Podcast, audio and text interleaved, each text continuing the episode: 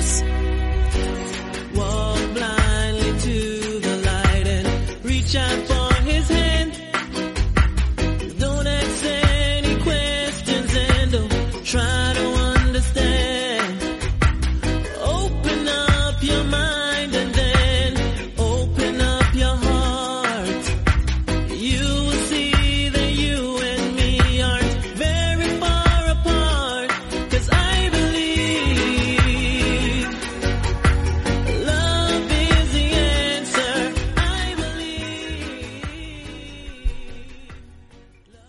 Buenas a todos, bienvenidos un día más a una nueva edición de Meme Adictos. Hoy es Meme Adictos 394. Estamos a 6 programas del 400.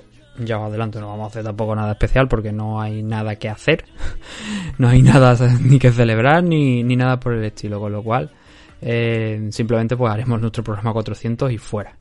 Es más, no sé ni siquiera qué tipo de programa tocará. Pero bueno, eh, me refiero de contenido, quiero decir.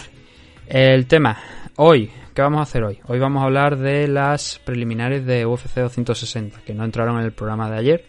Fueron alrededor de dos horas, cerca de dos horas de programa, para cinco combates solo. Imaginaos si hubiéramos hecho estos otros cinco. De esos cinco que nos quedan, cuatro son decisiones.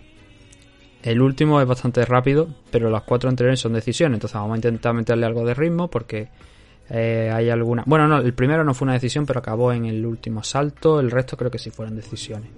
Entonces eh, vamos a darle sus tiempos, pero desde luego no vamos a estar tanto como estuvimos ayer, porque aparte estoy yo solo, con lo cual el, tiempo va a ser mucho más reducido. Antes de empezar con eso, ya sabéis, vía de contacto, ¿dónde podéis encontrarnos? En Instagram, mmadicto-podcast, en Facebook y en Twitter, mmadicto, la página web es mmadictos.com, ahí tenéis en todos los programas que se van subiendo, los podéis encontrar ahí también, por si no queréis entrar en iVoox, pues ahí los tenéis. En- por correo electrónico mmadicto.gmail.com, en Twitch, que estamos ahora en directo una vez más a las 8 de la tarde, twitch.tv barra mmadictotv. En YouTube e igual, MMAdictos TV, pero YouTube la verdad es que no lo usamos porque si tenemos esto de Twitch, ¿para qué vamos a utilizar YouTube? Es una tontería. Puedo subir los directos ahí. Si alguien está escuchando esto y le interesa que se suba los directos a, a YouTube, pues se puede también hacer, pero repito, están en, en Twitch y es prácticamente una tontería ponerlo en YouTube, pero bueno, oye, hay gente para todo. Si os gusta, pues se puede subir también a YouTube.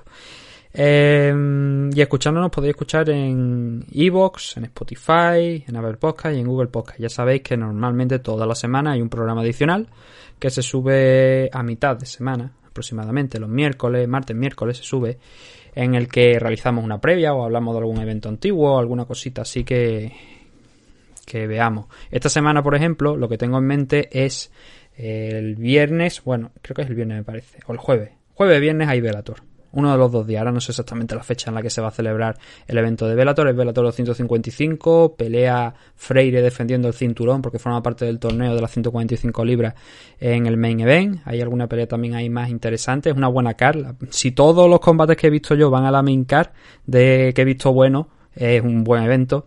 Y vamos a realizar el programa de Evox Premium de esta semana va a ser destinado a Velator. Vamos a hablar de los combates más importantes de esa CAR, de Velator 255. Y luego, por supuesto, cuando sea el, el evento, pues haremos el análisis el día posterior.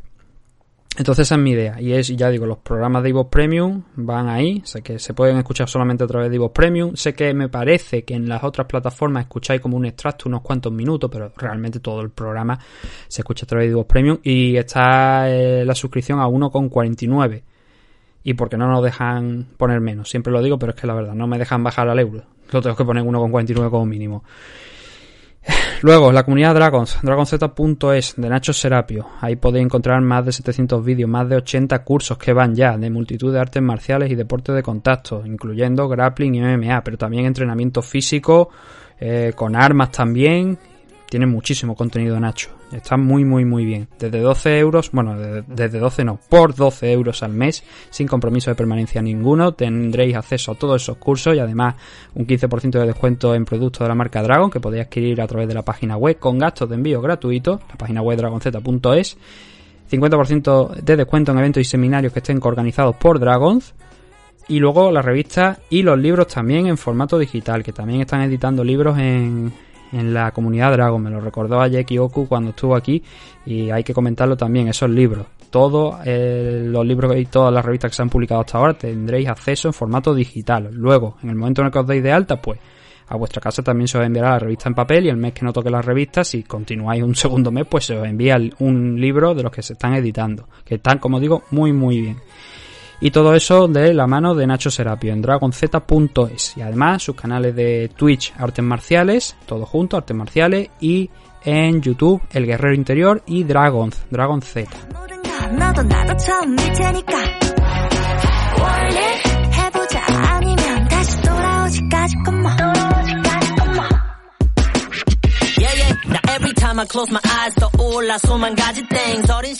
Una vez hechas las presentaciones, la introducción, las promos, vamos a empezar ya con lo que nos queda de esta CAR de UFC 260, que como digo son las preliminares, que estuvieron bastante bien en algunos puntos, otros no tanto, menos interesante, la verdad.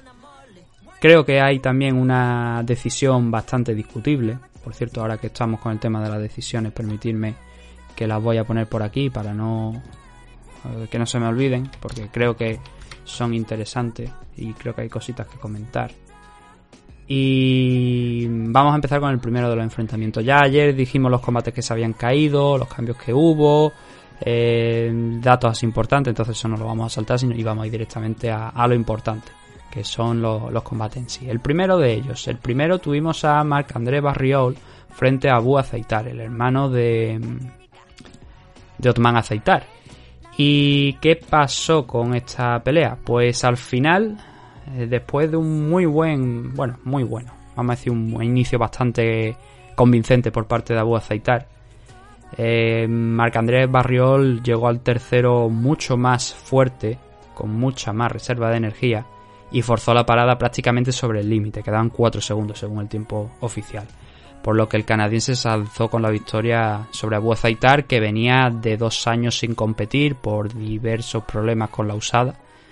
Y le metieron las sanciones que, pues eso, la sanción que provocó que haya estado dos años fuera de la jaula y volvía para pelear contra Marc-André Barriol en lo que dijimos en la previa que era un combate donde los dos estaban prácticamente quiero decir que se movían en el mismo terreno de striker y fue realmente lo que vimos en esta pelea a grandes rasgos como he dicho en el primer asalto Azaitar estuvo un pelín mejor bueno un pelín no bastante mejor que Barriol porque Barriol no, no sabía cómo igualar la ofensiva que estaba planteando Azaitar, que era mm, con una presión enorme, con un ritmo muy muy alto.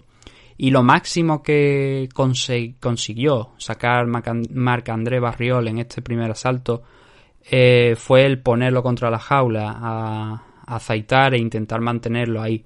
Pero incluso en esos momentos Azaitar llegaba a un punto donde también conseguía revertirlo, controlarle en el clinch. Y al final, cuando se abría la distancia, Aceitar era mucho más constante, mucho más trabajador. Y simplemente por el volumen de los golpes, aunque no fueran a lo mejor golpes que dieran la impresión de que habían hecho especial daño a, a Barriol, sí que eran suficientes para decantar el asalto a su favor, porque es que fueron el doble de, golpes significativos para Aceitar frente a los de Marc André. Estuvo trabajando además también muy bien a, a muchas alturas. Trabajaba la cabeza, trabajaba el cuerpo. Me gustó mucho el striking de, de Abu Azaitar. Por otra parte, era de esperar que esto fuera así, no solamente por lo que habíamos comentado en la previa, por lo que habíamos visto en combates anteriores de Azaitar, sino porque, oye, los hermanos son prácticamente idénticos en su forma de pelear, con lo cual estaba visto que esto iba a ser así. El- a mí lo que me llamó mucho la atención, y lo escribí aquí en mis anotaciones, que el nivel de aceitar había sido tan alto, el volumen y el trabajo, la presión que había puesto sobre Barriol era tan alto, fue tan alto, que esto podía tener una serie de problemas conforme fuesen pasando los minutos. Y el problema es que acerté con esa anotación que hice aquí.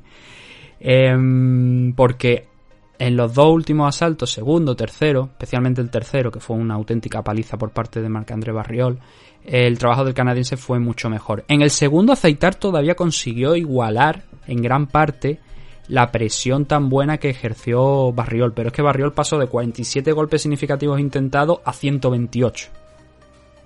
tres veces más de lo que había lanzado en el primer asalto. Y conectó 60, con lo cual cerca del 50% aproximadamente. Pero Azaitar también andó ahí, eh, andó sobre el 50%, 55 golpes significativos, con lo cual se dieron absolutamente con todo. Combate de ida y vuelta, donde cuando uno estaba peor, eh, a los pocos instantes, ese era precisamente el que estaba dándole la de hostias a su rival sin paliativo. Y, y fue un asalto muy, muy entretenido. Yo creo que viendo el resto de combates de la CAR, podría incluso decir que este segundo asalto de, de este barriol frente a Zaitar puede que fuera el asalto de la noche. Incluso uno de los mejores asaltos del año de los que se han visto dentro de UFC, porque la ofensiva estuvo muy, muy igualado. Mm, No tenían defensa prácticamente ninguna, sino que los dos iban de frente a, a golpear como si fueran dos borrachos peleándose por un billete de 10 euros. Y eso sí, Barriol acabó mucho más entero de lo que acabó Aceitar. Ya sabía que le estaba costando Aceitar aguantar el ritmo de, de la pelea. Y luego si nos vamos a las puntuaciones de los jueces, que creo que es importante, apreciamos eso también, porque vemos que el primer asalto los tres jueces le dan un 19 para Aceitar y en el segundo cambia, en el segundo le dan el 19 para Barriol. Y el tercero no hay combate realmente en el tercero porque Barriol yo creo que sintió que Aceitar ya estaba dando un pasito atrás, que ya no tenía la misma energía con la que había abierto en el primer asalto y que él había aguantado todo ese castigo y ese y todo ese aguante tenía que desembocar, tenía que acabar en algo, tenía que llegar a la victoria de alguna manera.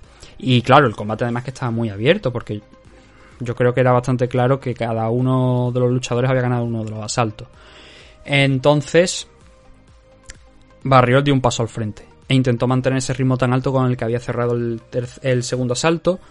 Azaitar no consiguió aguantarlo. De hecho, hay un momento que es parte del principio del fin, porque mm, Azaitar se engancha en el clinch y cuando Barriol lo empuja, se separan. Eh, Azaitar mira hacia el suelo y lo que pasó es que se le cayó el bucal. O lo tiró o se le cayó. Eh, me es indiferente. Pero el bucal estaba fuera de la boca de Azaitar. Entonces se quedó como colgando, intentando cogerlo. El árbitro en ese momento no lo paró. Intentó pararlo. El árbitro hay que decir que era Jerin Valel. No estoy acostumbrado a ver este árbitro. De hecho, creo que no arbitró ni me parece ningún combate más a lo largo de la noche. Si acaso a lo mejor uno más. De, de, desde luego de la carpa preliminar como mucho, pero no recuerdo haberlo visto más a lo largo de la noche. Y gracias a Dios, en parte, que, que no lo volvimos a ver. Porque cuando se le cae el bucal, este episodio que estoy contando, Aceitar intenta recogerlo. Hay un momento donde eh, hace el amago de tocar a Barriol, que claro, ve que ese rival se queda ahí colgando y dice, oye, ¿esto qué es? ¿no? Y se abalanza sobre él y lo tira al suelo. No lo para en ese momento, lo que hace que Barriol acabe encima de, de Abu Aceitar. Y, y, ahí sí que empieza a trabajar y nuevamente se le sale el bucal a, Aceitar. En ese momento sí que para el asalto, le introduce en la boca eh, el bucal, aceitar, y vuelven a reanudar la pelea en la misma posición. Que creo que me parece que en algún momento. Recuerdo un lance que no sé si fue aquí en, en el primer. Sí, en el primer asalto, lo tengo por aquí anotado. Que hay un golpe, un low blow accidental de, de Barriol, entonces se para la pelea. Pero en ese momento estaban en la pared, estaban en la jaula, luchando por ver quién podía controlar la posición y sin embargo el árbitro reinició la pelea en el centro de la jaula. Eh, siendo un golpe accidental, mmm, creo que no debería haberse reiniciado en el centro de la jaula. Y si me está escuchando Oscar Panadero, pues él me puede decir si, si esto es así. Creo que se debería haber reiniciado en, en la pared, en la posición en la que estaban, como luego bien hizo en el tercer asalto. Aspectos técnicos simplemente. Pero lo importante fue eso, esa posición que hemos hablado antes, que hace que cuando se le echa encima Barriol caiga y le complica mucho la historia, porque eso además fue dentro del primer minuto, me parece, si no recuerdo mal. A partir de ahí es cuesta abajo de culo y sin frenos para Abu Azaitar, porque no consigue frenar absolutamente nada de nada de la ofensiva que estaba montando Barriol en el suelo, dándole con todo, una auténtica lluvia de golpes, y es por lo que he dicho que gracias que no vimos a, a Valel durante muchos más combates en esta noche, porque creo que con Azaitar totalmente entregado sin cardio ninguno, que era evidente que estaba agotado, el permitir que Barriol durante 3-4 minutos estuviera golpeándolo en el suelo sin prácticamente defensa posible es un poco bastante innecesario. Porque en, en, el peor de los casos, si Aceitar hubiese llegado a la decisión, habría perdido este asalto con un 18, incluso a lo mejor habría alguien que habría cuestionado hasta el 17 de la paliza que le dio. Por lo que, como digo, creo que era innecesario el haber llegado hasta ese punto. Eso, ah, y luego ya también, a falta de 4 segundos, es cuando te decides a pararlo. Cuando ya has escuchado incluso hasta la- las claquetas advirtiéndote de que, de que son los últimos 10 segundos. Y dices tú, hostia, ahora lo paras a 4 segundos de la finalización, de finalizar el combate. No, no podías haberlo parado antes. Creo que fue un error del árbitro. Creo que se podía haber detenido mucho antes y haberle ahorrado todo ese castigo a, a Abu Azaitar. La clave de este enfrentamiento, por tanto, es sobre todo la resistencia de Marc-André Barriol. El cómo aguantó el primer asalto en el que claramente estaba perdiendo ese, ese round para luego volver en el segundo y en el tercero aprovechar esa falta de energía de Abu para acabar eh, parándolo por TKO en el suelo cuando quedaban, como digo, cuatro segunditos nada más de asalto. Esta era una victoria que necesitaba Marc-André Barriol. Había ganado contra Oscar Piechota, pero al final el resultado se cambió a un no contest. Problemas de. de. de Marc-André Barriol con la usada, si no recuerdo mal. Probablemente no fuera con la usada, probablemente fuera marihuana y fuera Las Vegas. Casi seguro, casi seguro. Porque además fue una pelea del año pasado, a mitad de junio, eso quiere decir que es el Apex. Eh, eh, fue en el Apex o fue en el. Sí, fue en el Apex ya esa pelea. Entonces entiendo que seguramente fue Nevada. No recuerdo si fue uno de esos luchadores que se vio afectado por la norma del tema de la marihuana que todavía estaba en vigor.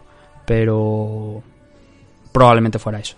Entonces, mm, ganó aquel enfrentamiento, pero como digo, lo pusieron un no contest. Y eh, los tres anteriores que había tenido en UFC los había perdido. Ahora por lo menos pues consigue esta victoria, ya no hay ninguna duda y no se la van a quitar por marihuana por lo que buenamente se meta de suplementos o, cualquier mierda, esperemos que no. Y suma la primera victoria aquí dentro de UFC. Abu Azaitar, ya hemos dicho dos añitos que ha estado fuera de circulación, él sí por tema de la usada. Y ahora suma un 1-1 de récord en, en UFC. Ganó su primer combate, el combate de buen 2018. Ahora pues ha sumado esta derrota aquí contra Marc-André Barriol. Así que un buen combate. La verdad es que este para mí era un firme candidato a Fight of the Night. Pero sí que es verdad que el tercer asalto estuvo bastante descompensado por la falta de, de energía, de cardio entre uno y otro, que se apreciaba entre uno y otro. Segundo de los enfrentamientos. Omar Morales frente a Shane Young. El venezolano Morales enfrentándose a Shane Young. Este sí que se fue a decisión. Y fue un triple 30-27 para Omar Morales. Y creo que sí. Creo que a todas luces Igual a lo mejor un 29-28 por el primero, pero no, yo creo que lo más correcto es el 30-27 a favor de, de Omar Morales. Eh, Shane Young, un luchador que es del City Kickboxing, con lo cual lo normal es que hubiese demostrado un poquito de más eh, striking del que realmente nos enseñó, que se centró sobre todo más su estrategia en llevar al suelo a, a Omar Morales e intentar trabajar ahí una constante a lo largo de, de todo el combate. Eh, me sorprendió, ¿por qué? Porque creo que es algo que lo del tema de los takedowns le hemos visto trabajar en otras ocasiones, pero también en esos otros combates le hemos visto ser bastante superior en el striking. O por lo menos mezclarlo mucho más con el grappling, con el wrestling, de lo que lo hizo contra Omar Morales.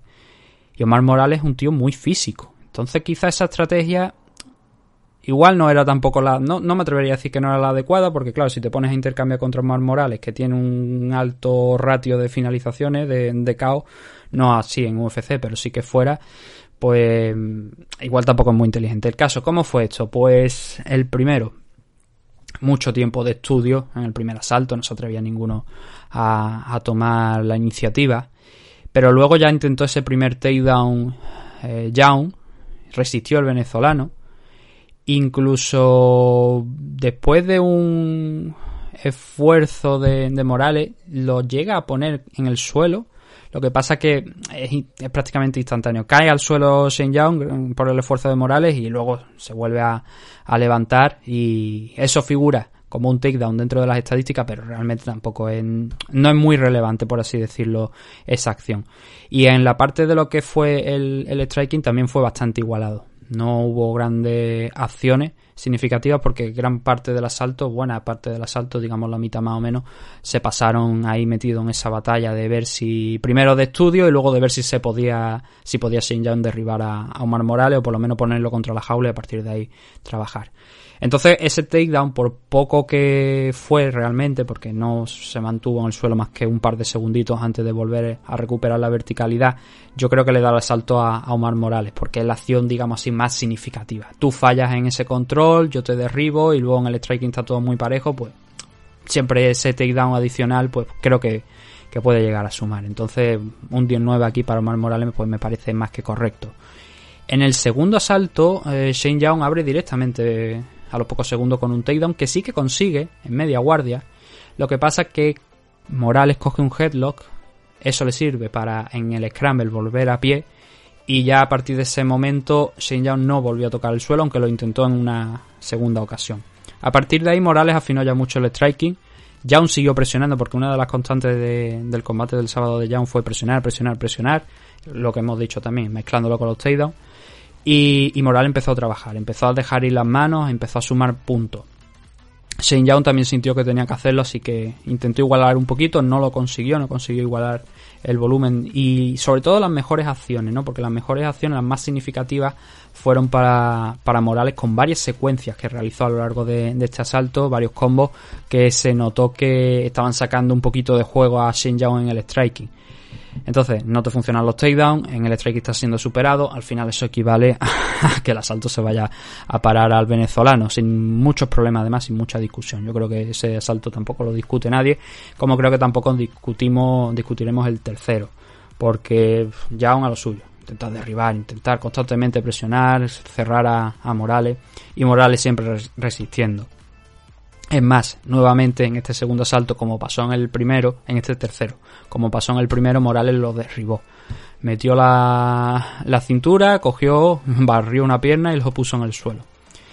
Y ahí Shane Young se levantó también nuevamente a los pocos segundos, pero oye, al igual que en el primer asalto, el tema del takedown ya estaba conseguido, ya estaba logrado, entonces en caso de igualdad, pues habría sido una razón de peso también para darle este tercer asalto, pero no creo que fuese el caso porque Morales nuevamente estuvo muy bien en striking. El fallo a lo mejor, por decir algo, porque yo siempre lo que yo digo, soy un paleto sureño, ¿no? Pero lo que yo presencié de Saint Young es que mmm, quizás en el tercero yo creo que alguien debería haberle dicho cambia de estrategia, vete por el KO aunque te deje KO. Hombre, a nadie nos gusta que nos hagan daño, ¿no? Que, no, que nos partan la boca, ¿no? Es que se lo digan a Stipe Miocic en el main event. Pero sí que es verdad que creo que era la única opción que tenía en ese momento. Que el poner otra vez, como hizo, contra la jaula a Morales e intentar derribarle en los últimos minuto y medio, dos minutos, eso ya no te iba a dar el combate. Porque tenías que sacarte una sumisión o un gran and pound de estos de los de la época de Mark Coleman. Y eso daba la sensación que, visto lo que se había visto hasta ese momento, no iba a ocurrir. Con lo cual yo eché de menos eso, ¿no? Y también es verdad que, que el Shane Young cuando sonó la campana se notó la frustración en su cara nada más acabar el combate. Pero es lo que hay, ¿no? Porque no has conseguido imponer tu estrategia, tu game plan y al final Omar Morales pues te la ha hecho pagar, frenándote esos takedowns y luego también el striking. No has podido controlar ninguno de los campos de, del enfrentamiento. La guerra en el clinch sí que igual eh, te ha beneficiado, pero no ha venido con un trabajo detrás que, pudiera darte la mínima opción de llevarte los asaltos, con lo cual la derrota de Shane Young frente a, Omar Morales creo que es evidente creo que es por un 30-27, un 29-28 como digo en el mejor de los casos, pero yo me inclino más por el 30-27 un trabajo muy completo de, de Mar Morales en la noche del sábado. Eh, poquito más de lo que vimos en aquel combate contra Giga Chikatse que acabó en, en derrota para, para, Morales. Y bueno, vuelvo a la senda de la victoria. Estaba invicto en el momento de enfrentarse a Chikache. Ahora suma un 11-1 de récord. Y por su parte, Shane Young ha perdido los últimos dos combates aquí que ha tenido en UFC, sumando un total de dos victorias y tres derrotas. La anterior fue contra Ludovic Klein, aquel rival que estuvo intentando picar a Ilya Topuria antes de que saliera lo de Ryan Hall. Y fue en el Fire Island, acabó KO completamente en un primer minuto. Shane Young no pudo demostrar nada. Aquí ha demostrado un poquito más de lo que había demostrado en sus victorias, pero desde luego no fue suficiente para, para alzarse con la victoria en su casillero. Y bueno, ahora queda en una situación algo complicada. Me llamó la atención también de que llegados a este punto pues no hicieran entrevistas realmente a los luchadores. En el caso de Alonso Menifield sí que le hicieron pasar por Joe Rogan, pero el resto, Omar Morales, yo al menos no recuerdo que pasara ah, por, por el set de entrevistas. A Marc André Barriol me parece que tampoco, no lo recuerdo, no lo tengo por aquí anotado, no tengo nada destacado, pero desde luego Omar Morales sí que no. Supongo que en el caso del tema de la, de la car preliminar es diferente, porque tienen un tiempo muy justito, donde tienen que soltar todo, ¿sabes? Tienen que hacer todos los combates, entonces están muy medidos. Y en el caso de que sean decisiones y llevan ya dos combates bastante largos, entiendo que a lo mejor toman esa decisión de no eh, hacer las entrevistas. El siguiente de los enfrentamientos, este va a ser el último que vamos a comentar antes de, de hacer una pequeña pausa. Esta pelea creo que es un error para mí manifiesto de los jueces el no darle la victoria a Modestas Bukauska. La pelea fue Mijal Olesieszuk, que supongo que John Anik lo pronuncia mucho mejor que yo, sin ninguna duda, contra Modestas Bukauskas. Este combate acabó en una decisión dividida tras los 15 minutos, que fue un doble 29-28 para el polaco y un 28-29 para Bukauskas.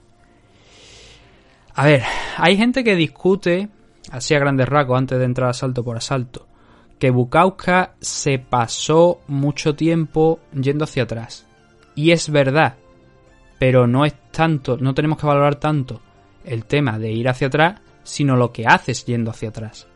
Y creo que en los dos primeros asaltos Bukauska estuvo bastante mejor de lo que estuvo Mijal, al menos bastante más acertado. Y creo que por lo menos debió ganar esos dos primeros rounds. Los jueces no lo vieron así. Dos de los jueces vieron que, que Mijal había ganado segundo y tercero, creo que son. O miramos ahora para comprobarlo, pero creo que segundo y tercero. Eh, no, primero y tercero.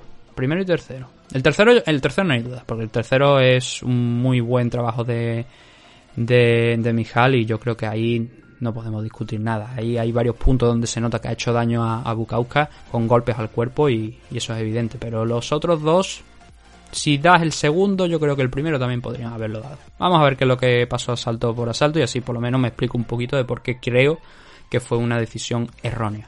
Que no es que es algo que solamente opine yo, que veo que gran parte de los aficionados también y de la prensa en general también opinan que Bukauska mereció ganar el enfrentamiento. Una de las claves por las que puedo pensar que los jueces han dado la victoria a, a Mijal es la presión. Ya lo hemos dicho. Bukauska estuvo casi todo el tiempo en retroceso. Mucha, mucha, mucho, mucho tiempo de los 15 minutos estuvo en retroceso. Pero como digo, no es lo que. No es ese es el detalle, sino lo que haces estando ahí. Y en esos momentos en los que Bukauska estuvo retrocediendo, lo que hizo fue realmente mostrar un buen footwork para quitarse de en medio, cada vez que Mijal lo, lo, cerraba, y escapar y siempre hacer reset, el volver al centro y el, y el volver a trabajar. Y luego cuando se empezaban a lanzar golpes, hay que decir que Bukauska, a ver, también hay que tener en, mente una cosa. Fue un combate cerrado, es decir, no hubo grandes acciones significativas en los dos primeros asaltos, tampoco de manos que hagan que se tambalee el rival o que le compliquen la vida más de la cuenta. Hubo varios puntos que sí. Varias combinaciones de Bukauska, por ejemplo, en el primero y en el segundo asalto. Hay unas muy buenas combinaciones de Bukauska que hacen que, que Mijal retroceda, pase de esa, de, de esa, posición de ataque, de estar avanzando, a retroceder descaradamente y, e intentar recomponerse un poco. Y claro, en un asalto donde hay mucha igualdad, sí, Mijal está presionando, pero Modestas está soltando el jab, está soltando la derecha, está intentando hacer daño, siempre a la contra, siempre en retroceso, pero lo está intentando al menos. Incluso también intentó un takedown en este primer asalto, pero la verdad es que tampoco fue algo así que estuviera cercano a completarlo porque fue de muy lejos y, el polaco lo vino a venir y se quitó de en medio sin muchos problemas. Pero en este primer asalto, ya digo, hay un momento donde conecta un par de golpes Bukauska y se lanza al ataque. Durante pocos segundos, pero se lanza al ataque y, y pone en peligro, en cierto peligro, a Mijal. Para mí eso, por ejemplo, es la acción más significativa de, del primer asalto, porque ha hecho retroceder de una manera en la que Mijal eh, no hacía retroceder a Bukauska. Porque Bukauska hacía... O sea, son dos formas. Cuando tú estás en, digamos, si lo cogemos de frente a la jaula, ¿vale? Vemos a, que están los dos luchadores en el lado izquierdo y de repente Bukauska conecta un par de manos y Mijal empieza a retroceder hacia el lado derecho. Mientras que la presión que ejercía Mijal era siempre de frente, pero lo que hacía Bukauska era volver al centro, no retroceder hasta el lado contrario.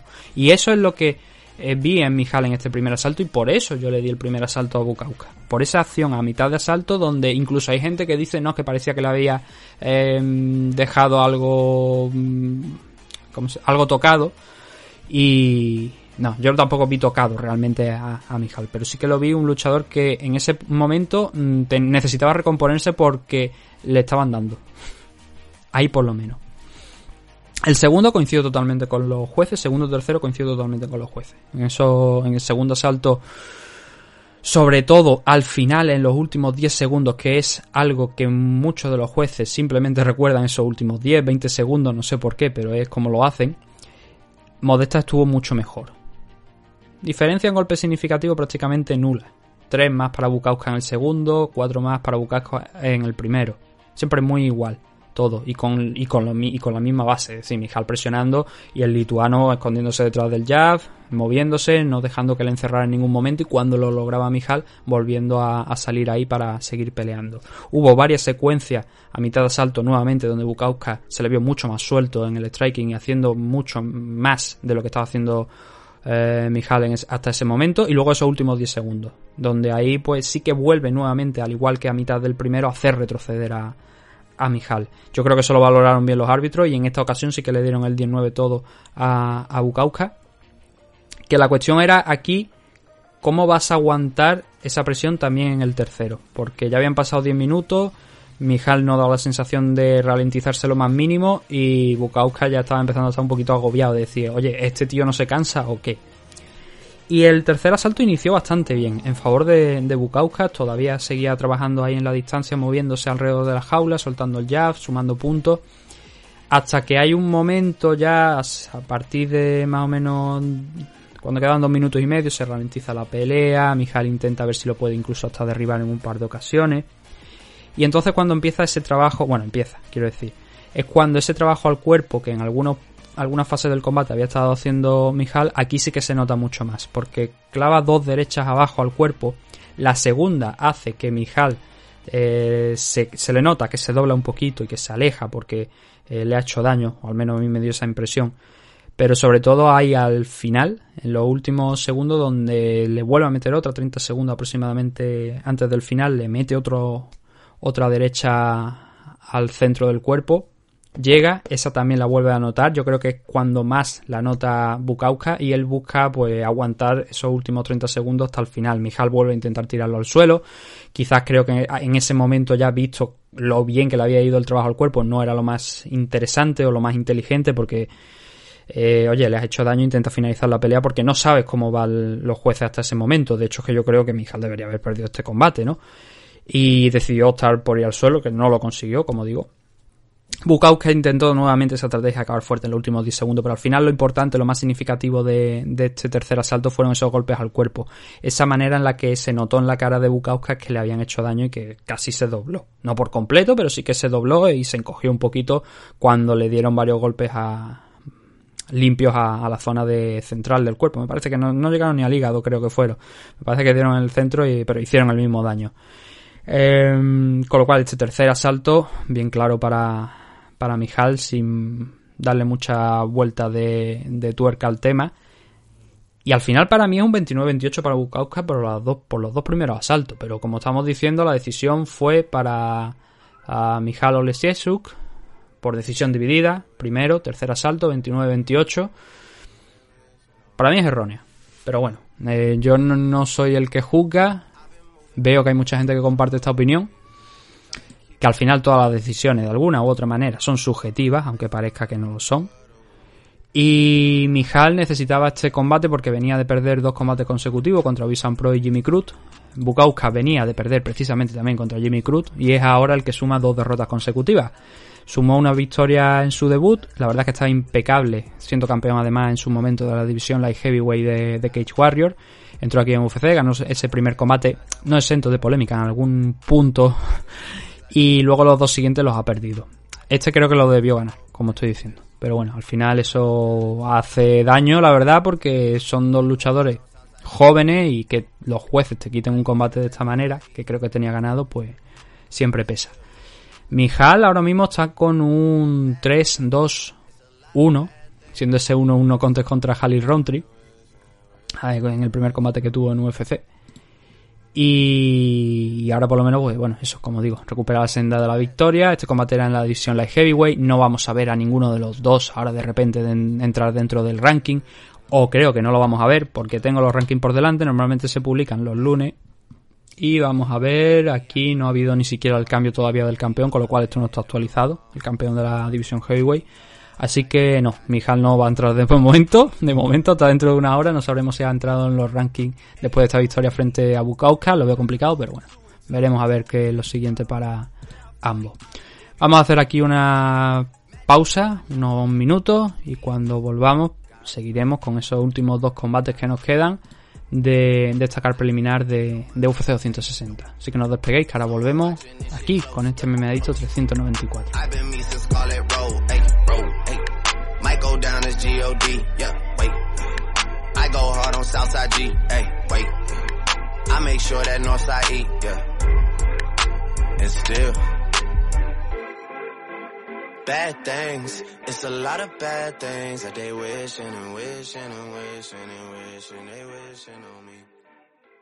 Los Caballeros de Oak es un equipo deportivo especializado en la práctica de las artes marciales mixtas, el jiu-jitsu brasileño y la modalidad de grappling. Los Caballeros de Oak cuentan con un centro de operaciones ubicado en el White Peak CrossFit de Valladolid y diversas filiales como la recién incorporada en el Nam Bandoyo de Torre del Mar, en Nerja, Málaga. Como director técnico del equipo, tenemos al entrenador y árbitro internacional de MMA, Óscar Panadero, quien dirige el equipo apoyado de varios de sus entrenadores asistentes en las distintas secciones del equipo. Todos nuestros entrenadores y ayudantes están debidamente titulados y acreditados en la modalidad en la que imparten sus respectivas disciplinas. A su vez, Óscar Panadero imparte clases en el Campio Club Experience de Sabadell, Barcelona, y cuyos competidores se integran al grueso del equipo. Podéis encontrar información sobre los Caballeros de Oak en sus redes sociales oficiales de Instagram y Facebook, visitando su canal de YouTube, Los Caballeros de Oak, o solicitar información mediante correo electrónico a loscaballerosdeoc.gmail.com. Nuestras diversas academias y escuelas de MMA atienden las necesidades de todo tipo de practicantes, desde principiantes a competidores profesionales internacionales. Estamos especializados en crear luchadores desde cero mediante nuestra escuela. No lo dudes y acércate a conocernos. Únete a los Caballeros de Oak.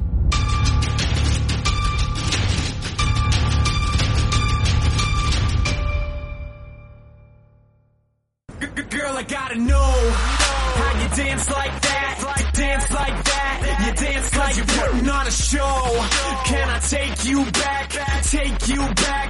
I just gotta ask you to show me yours, I'll show you mine. Don't you worry, you're too fine. We got one thing on our minds, and we got plenty of time. Girl, I gotta go. I'm finished with the show. If you touching Vamos con la segunda parte ya aquí. Que bueno, solamente nos quedan dos combates y tampoco nos vamos a extender mucho más, pero hay que hablar de ello. Esta siguiente actuación, este siguiente combate, tu- tuvo para mí la actuación que a mí más me impresionó de la noche, que fue la de Abubakar Nurmagomedov frente a Jared Gooden. Fue un combate que se fue a decisión unánime en la categoría de 170 libras, división welter. Eh, Abu Bakar es primo de Javi, por si acaso no sabéis el parentesco. Y es más, Javi estaba ejerciendo de esquina. Supongo que se ha tomado eso en serio, ¿no? Del premio de entrenador del año. Y ha dado un paso de gigante porque Nurmagomedov consiguió ganar este combate por un triple 30-27. ¿Y por qué digo que a mí esta actuación me impresionó y me parece que fue la mejor actuación de la noche? Bueno, mejor actuación de la noche quiero decir, para mí la más interesante. ¿Por qué? Porque normalmente estamos acostumbrados a ver a la, la familia Nurmagomedov y otros chicos del Dagestán eh, tirando una y otra vez a sus rivales al suelo, intentando trabajar al menos en el clinch para ver si lo pueden lograr. Y en el caso de Abu Bakar Nurmagomedov, conforme fue pasando el tiempo, sí que fue cambiando un poquito más la estrategia, sobre todo en el, en el tercer asalto. Pero el primero y el segundo me sorprendió gratamente el trabajo de striking de, de Nurmagomedov porque fue muy bueno. Y no era favorito en ese campo, en el, en el combate, porque el striker sin ninguna duda y el que, que se le veía mucho más cómodo era Jared Gooden. Tenía Gooden también, hay que decir, una ventaja en el alcance bastante superior, pero una guardia muy baja. Y yo creo que esa guardia baja le hizo confiarse, me dio esa sensación. Vamos un poquito con el, con el análisis en sí y por qué me impresionó la, la victoria de. cómo se produjo realmente la victoria de Bubacar Nurmagomedov. Guden, lo dicho, abre el asalto, guardia baja, intentando sacar ese ya de abajo, ir picando desde la distancia, utilizando el alcance. Al principio daba la sensación de que iba a ser una buena estrategia, pero no tardó tampoco mucho a Bubacar en soltarle el primer garrotazo a Guden y hacerle pensar que la cosa no iba a ser tan cómoda como él esperaba. En el strike, obviamente. Nurmagomedov en este primer asalto hay que decir que intentó solamente un takedown. Muy tímido, realmente, porque Guden lo, lo paró muy fácil utilizando la pared de la jaula. Y a partir de ahí empezó a generarle muchos problemas Nurmagomedov en, en el striking. Le encontró el timing, encontró el momento exacto en el que Guden avanzaba, eh, daba ese pasito hacia adelante para empezar a clavarle manos. Y además, estoy buscando por aquí porque eh, creo que también, pero no, no acabo yo de encontrarlo aquí entre mis, anotaciones, si el Nurmagomedov estuvo cambiando de guardia. Me suena que sí, pero no lo tengo por aquí anotado y no me atrevería a decir si, si fue así. El caso es que el- la izquierda de, de Nurmagomedov fue una constante durante toda la noche. Trabajando también el, el y poniendo, ya digo, en... Sí, sí, lo tengo por aquí anotado, sí que es verdad, que, que fue cambiando a- ocasionalmente a zurdo. Lo tengo por aquí puesto. Lo estaba buscando, pero ahora lo he encontrado. Porque no recordaba exactamente si, si lo había hecho y, y sí, sí que lo hizo. Y la, la, la, izquierda empezó a entrar porque, la, claro, la mano delantera en un primer momento era la, izquierda. Iba soltando los jabs y eso fue lo que le fue complicando mucho la vida a, a Guden en los dos primeros asaltos. El lidiar con ese jab que él no esperaba que fuera tan bueno y que a Nurmagomedov le dio mucho éxito en este primer asalto.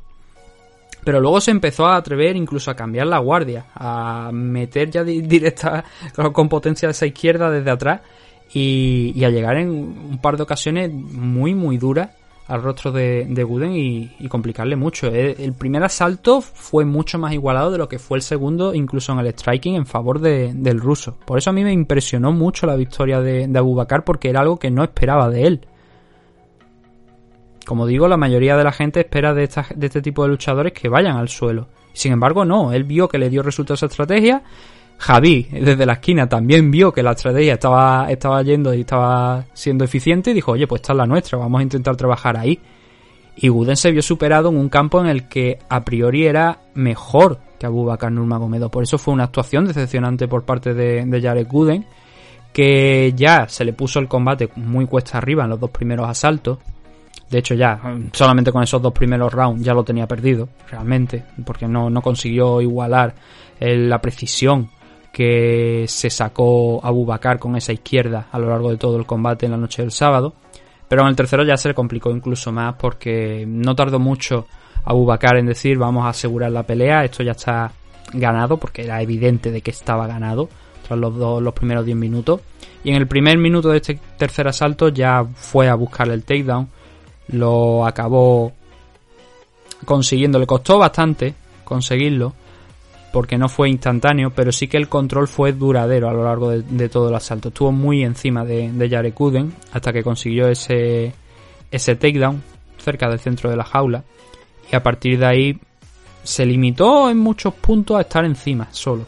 Y Jared Gooden hizo algo muy bien en este tercer asalto que em, me han tirado, me va a costar salir de aquí, pero por lo menos se mantuvo activo. Empezó a soltar codos desde abajo, bastante peligrosos hay que decir, y, a- y todos los golpes que podía, mientras Abubakar lo único que hacía era mantenerse en la posición, afianzarse, dejar que pasara el poquito el tiempo, que como digo fue bastante porque se pasaron mucho tiempo en el suelo de este tercer asalto, Y luego ya en la parte final sí que empezó a castigar un poquito Nurmagomedov el cuerpo, empezó ya a hacer daño abajo en, con el Gran Pound, simplemente pues entiendo para sumar algunos puntos y oye que también no le diera la sorpresa luego los jueces, que ya digo, creo que el combate estaba ganado, pero por si acaso, ¿no? Para asegurar un poco.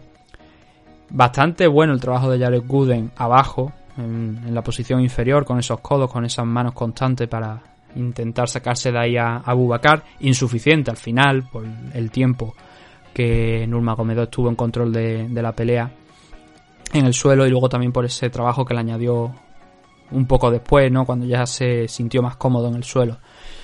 Entonces tenemos dos asaltos, los dos primeros donde Abu Bakar eh, controló el striking, no por alcance, sino por encontrar el timing, que eso es lo importante. Encontró muy bien el timing en el que podía hacer daño a Jared Gooden. La guardia baja yo creo que no ayudó, como digo, a, a.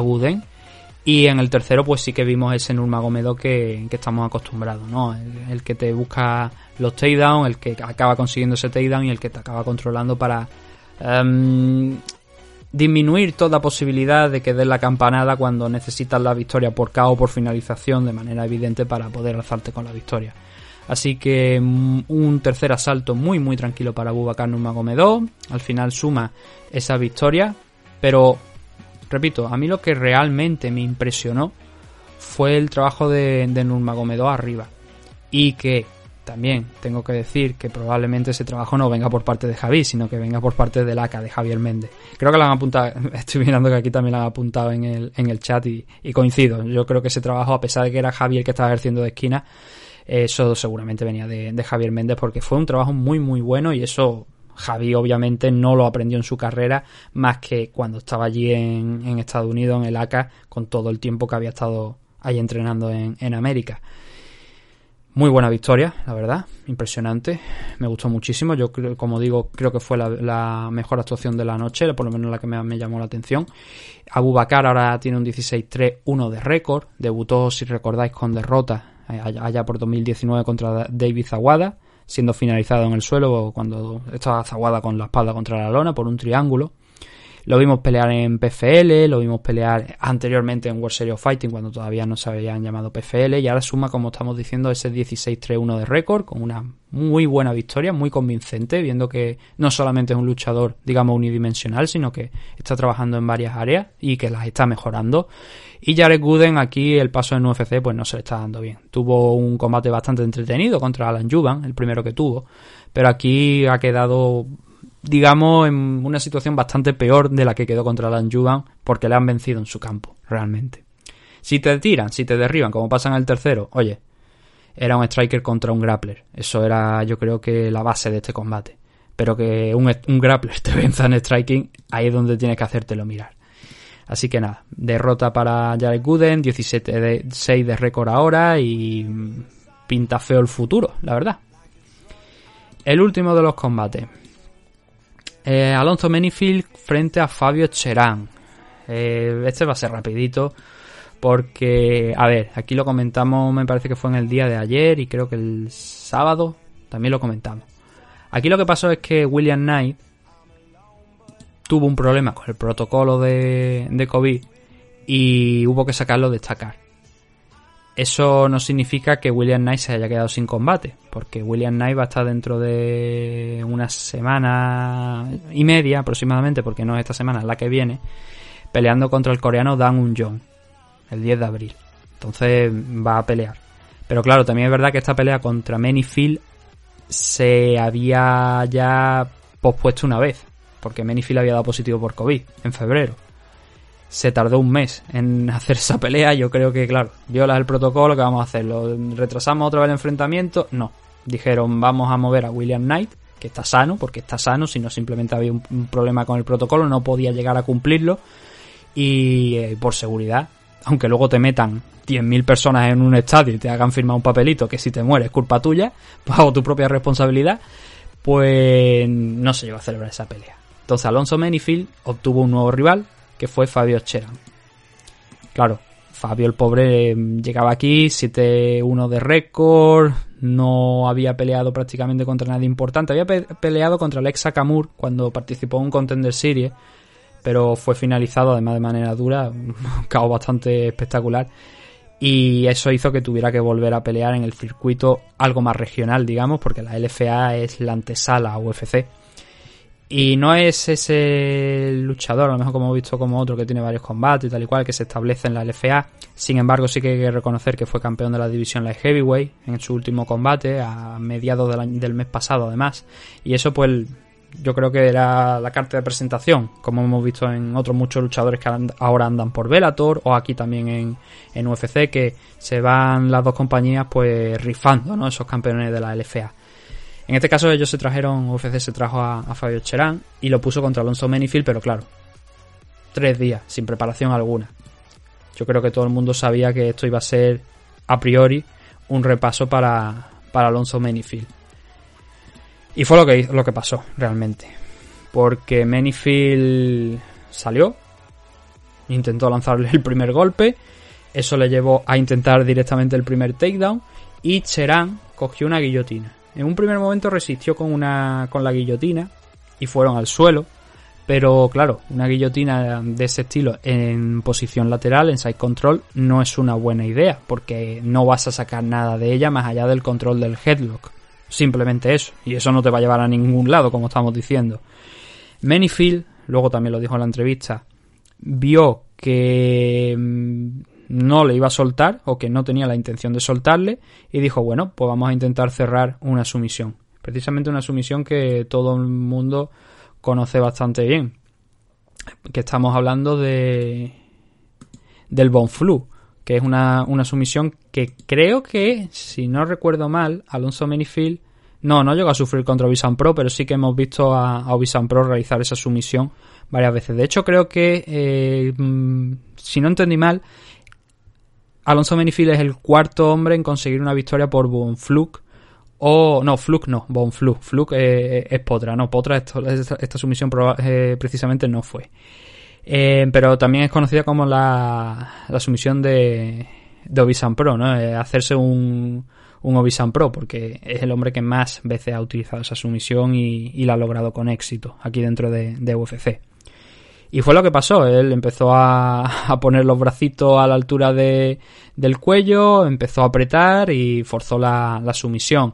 Cherán siguió con la cabeza atrapada de, de Alonso Menifield, intentó disminuir algo la presión porque quedaron muy cerquita a la pared y él intentó escalar con las piernas la pared. Imagino que también intentando salir de esa posición de side control, de buscar ese último impulso, impulsándose contra la pared y dar la vuelta.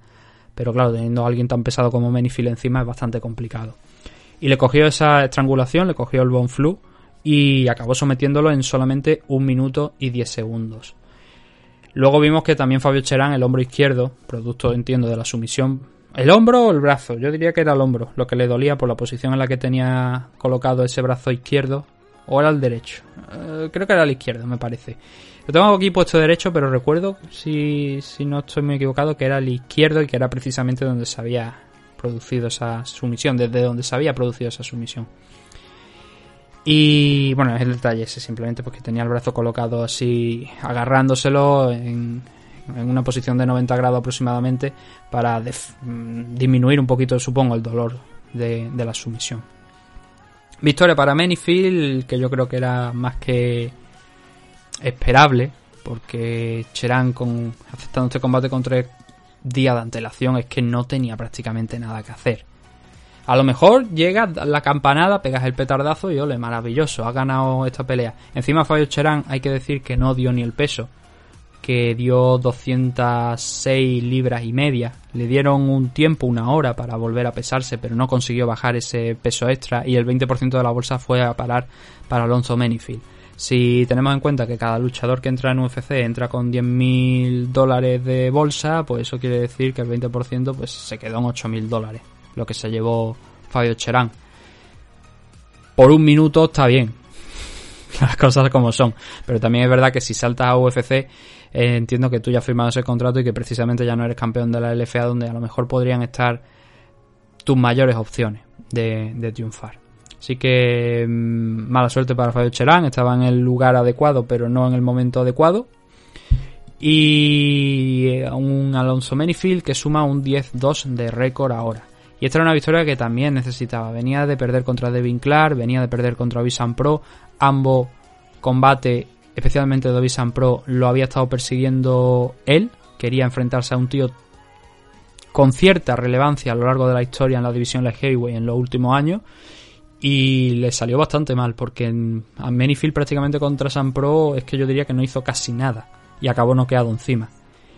Él mismo dijo en la entrevista posterior que había visto esos dos combates, que él sentía que no dio su mejor nivel y que necesitaba darlo. Claro, este enfrentamiento contra Fabio Cherán no le va a poner más arriba, es evidente. De hecho, no está ni entre los 15 primeros en la división Light Heavyweight, si no recuerdo mal. Eh, estoy echando por aquí un vistacito. No, no está entre los 15 primeros. Es normal que no esté entre los 15 primeros, pero es que este combate no ayuda. Al menos, como decimos, se lleva el 20%, otros 2.000 dólares de la bolsa de, de Fabio que van a ir a parar para él. Y por supuesto el cheque de también el conseguir la victoria. Pero poco más, no tiene mucho más premio, más que el de mantenerse activo. Veremos si quizás en algún futuro lo enfrentan contra William Knight. Si William Knight es capaz, es capaz de pasar por encima del coreano. O qué es lo que hacen con él. Pero bueno, lo importante para Menifield era conseguir la victoria. Y lo ha conseguido. Contra un rival de menor categoría, sin preparación. Pero siempre puede pueden ir mal las cosas, las cosas, como estamos diciendo. Fabio Cherán, pues a ver si le dan una segunda oportunidad con un training camp completo y podemos ver eso que hemos visto en la LFA, esa victoria que tuvo en la LFA por el cinturón. Y ya está, y eso es todo lo que hubo en esta car preliminar de UFC 260, no hubo nada más. Y los premios de la noche, pues ya los comentamos ayer, en el programa de ayer, ninguno llegó a, a esta gente, a la gente de la car preliminar, a las personas que estaban peleando la car preliminar, así que tampoco vamos a añadir nada al respecto. Lo siguiente para UFC ya hemos dicho que es no esta semana, sino la que viene. Entonces hay una semana de parón, es el Darren Till contra Marvin Vettori que comentamos en el día de ayer. Son 15 combates creo que están programados para esa car, bastante larga, la verdad. No creo que haga falta eh, car de 15 combates, pero bueno, es UFC. Y lo que sí vamos a tener esta semana, ya lo he dicho al principio, hay Bellator. La semana que viene, yo me creía que One iba a ser esta semana, es la semana que viene. Así que mi idea con la que he abierto el programa, pero que vuelvo a repetir si habéis llegado hasta este punto, es hacer la previa de Bellator para usuarios de Divos Premium. Y luego también eh, hablar de Rising el domingo. Aprovechando que no hay evento de UFC, vamos a tratar el Rising 27 el domingo. Entre medias, pues bueno, si hay alguna cosita así interesante, John Jones colgándose de los calzoncillos o alguna cosa así similar, pues también por supuesto las comentaremos, sin ninguna duda. Iremos tratando cositas también que, que vayamos viendo por ahí. Pero de momento este programa se acaba aquí. Y simplemente pues lo único que nos queda es daros las gracias por haber estado un día más aquí escuchándonos. Esperamos que, disfrutéis de, de este programa. Y bueno, escribirnos, no lo dudéis, ya sabéis dónde encontrarnos. A mí me facilitáis mucho la cosa si me escribís para el programa de preguntas y comentarios antes de que se celebre, porque tengo que, si no, volvérmelo con el chat buscando las cosas y entonces perdemos mucho más tiempo. Si me, lo, me las preguntáis, me las lanzáis antes, mucho mejor. Y ya sabéis la vía de contacto que la hemos dicho al principio del programa. Así que nada, un saludo y gracias a todos por haber estado nuevamente.